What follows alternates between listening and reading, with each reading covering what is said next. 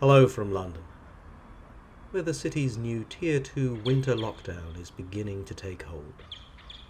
We can't meet our family and friends indoors until the spring, but it's a mild and dry autumn day today, and the internet is still doing its best to keep us connected.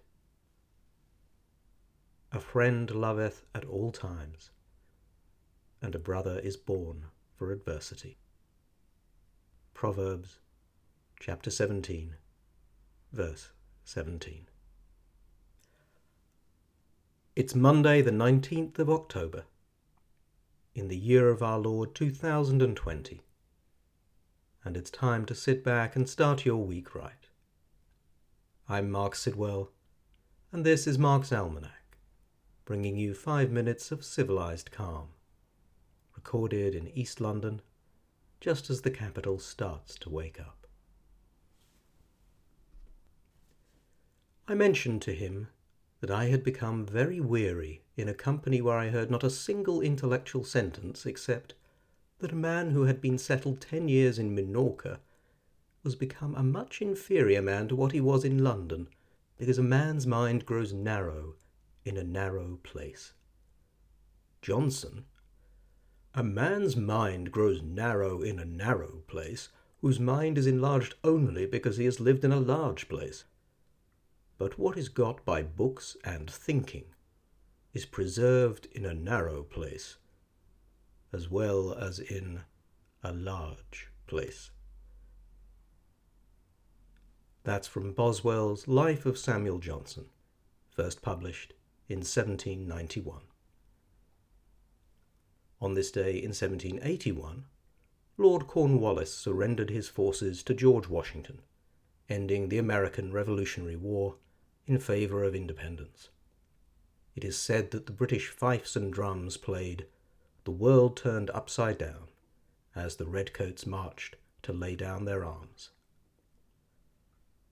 Also on this day in 1889, Arthur Satherley was born in Bedminster. As a boy, he loved cowboys and Indians and emigrated to the United States in 1913 to work in a lumber company.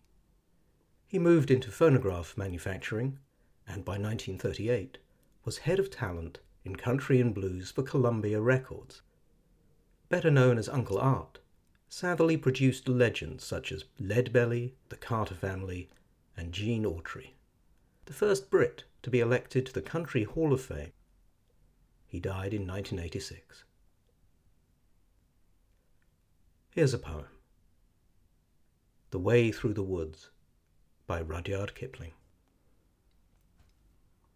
They shut the road through the woods seventy years ago.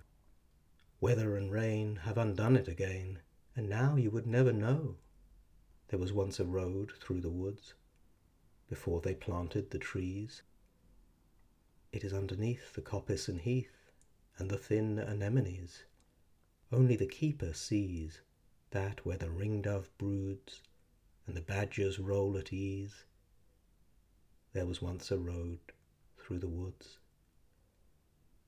Yet if you enter the woods of a summer evening late, when the night air cools on the trout ringed pools where the otter whistles his mate, they fear not men in the woods, because they see so few.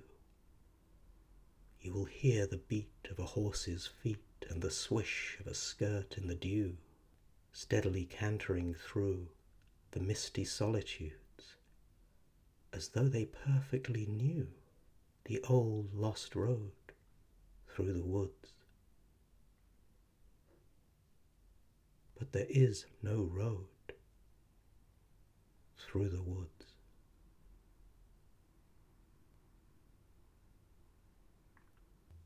That's almost all for today.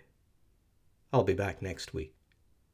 Don't forget you can sign up for emails when new episodes go live with show notes and links at marcsalmanac.substack.com. And remember, that's Marc with a C. And if you need some music to wake you up for the week ahead, how about the Rolling Stones lockdown anthem, Living in a Ghost Town? You can search for me. I had to go underground.